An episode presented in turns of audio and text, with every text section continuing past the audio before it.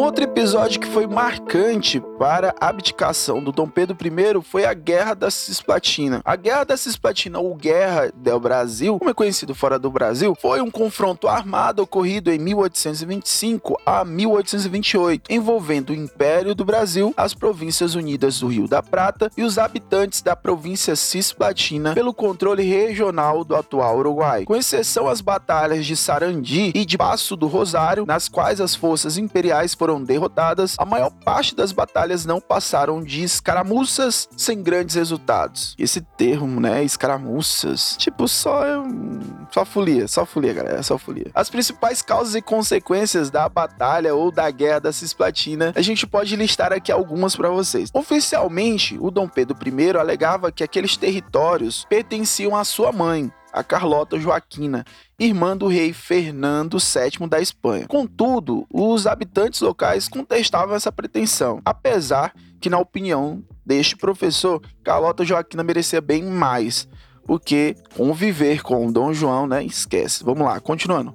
Além disso, boa parte da prata andina era escoada pelo estuário do Rio da Prata, o que, para além dos interesses econômicos, seria uma solução para fortalecer a autoridade do imperador Dom Pedro I, que estava caindo, a popularidade dele era terrível, tudo estava acontecendo, né, tá, ele tá pai, a imagem estava muito pai. Contudo, os enormes prejuízos financeiros e a economia brasileira acabaram por enfraquecer ainda mais a sua imagem. Por fim, nenhum o Império do Brasil, as províncias do Rio da Prata ficaram com a posse da província da Cisplatina, uma vez que este território se tornou independente no final do conflito, formando a província oriental do Rio de la Prata, atual Uruguai. Plata, é isso, é plata. De partida, vale citar a dificuldade entre as nações beligerantes em constituírem exércitos nacionais para lutarem no conflito, especialmente no caso do Brasil, tendo em vista que o governo imperial decretou o recrutamento forçado para servir no exército e contratou mercenários estrangeiros para a guerra. As forças imperiais contavam com cerca de 10 mil homens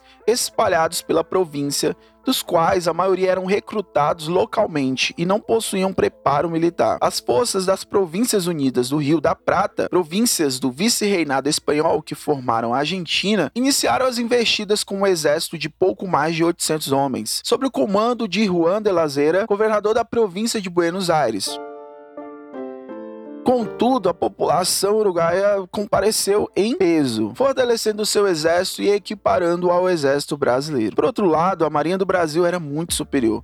Era formada por cerca de 3 mil marinheiros, 1.200 mercenários ingleses, irlandeses e norte-americanos. A esquadra imperial era composta por 18 brigs, 6 fragatas e mais de 25 embarcações menores. Esse território é disputado pelas coroas de Portugal e da Espanha desde 1680, quando a colônia do Santíssimo Sacramento foi criada. Contudo, a gênese mais imediata do conflito surge em 1816, quando Dom João VI iniciou a incorporação do território. Em julho de 1821, a província cisplatina é anexada oficialmente ao Império. Durante o reinado de Dom Pedro I, surge um movimento pela independência da província, culminando com a proclamação de sua soberania em abril de 1825 por Juan Antônio Lavejera e Fructuoso Rivera, apoiados pela elites das Províncias Unidas do Rio da Prata. Em dezembro de 1825, o governo imperial declara guerra às Províncias Unidas. No ano seguinte, Juan e o general Carlos Maria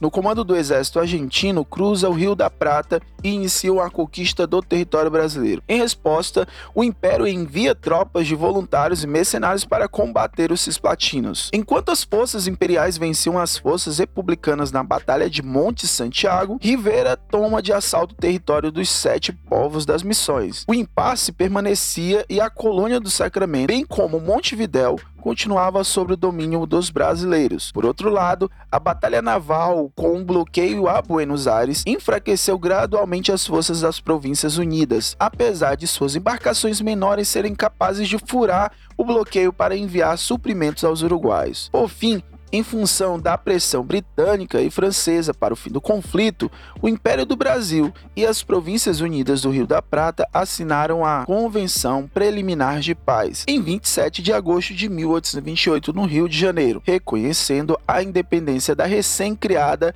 República Oriental do Uruguai. É isso, jovenzinhos. Você ouviu mais um episódio do podcast História nos Histórias, a Guerra da Cisplatina. Até um próximo episódio e tchau!